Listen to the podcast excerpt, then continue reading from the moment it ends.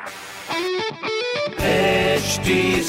Cast आप सुन रहे हैं एच डी स्मार्ट कास्ट और ये है लाइव हिंदुस्तान प्रोडक्शन हाय, नमस्कार, मैं हूँ आरजे वैभव और आप सुन रहे हैं आगरा स्मार्ट न्यूज़ और इस हफ़्ते मैं ही आपको आपके शहर आगरा की खबरें देने वाला हूँ। खबर नंबर एक की बात करते हैं, लगातार तीसरे दिन पूरे स्टेट में हाई टेम्परेचर सिटीज़ में सबसे ऊपर रहा आगरा। कल रात से नॉर्मल चार डिग्री ऊपर है टेम्परेचर फ़िलहाल वेदर डिपार्टमेंट के मुताबिक जन्माष्टमी तक मिल सकती है राहत।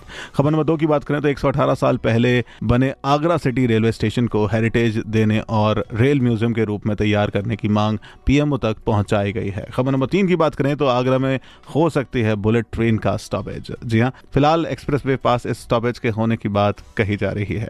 ऐसी खबरों के लिए आप पढ़ सकते हैं हिंदुस्तान अखबार। कोई सवाल हो तो ज़रूर पूछेगा on Facebook Instagram and Twitter हमारा हैंडल है at the rate H T और ऐसे पॉडकास्ट सुनने के लिए लॉग ऑन टू www.htsmartcast.com आप सुन रहे हैं एच डी स्मार्ट कास्ट और ये था live Hindustan production smart Smartcast.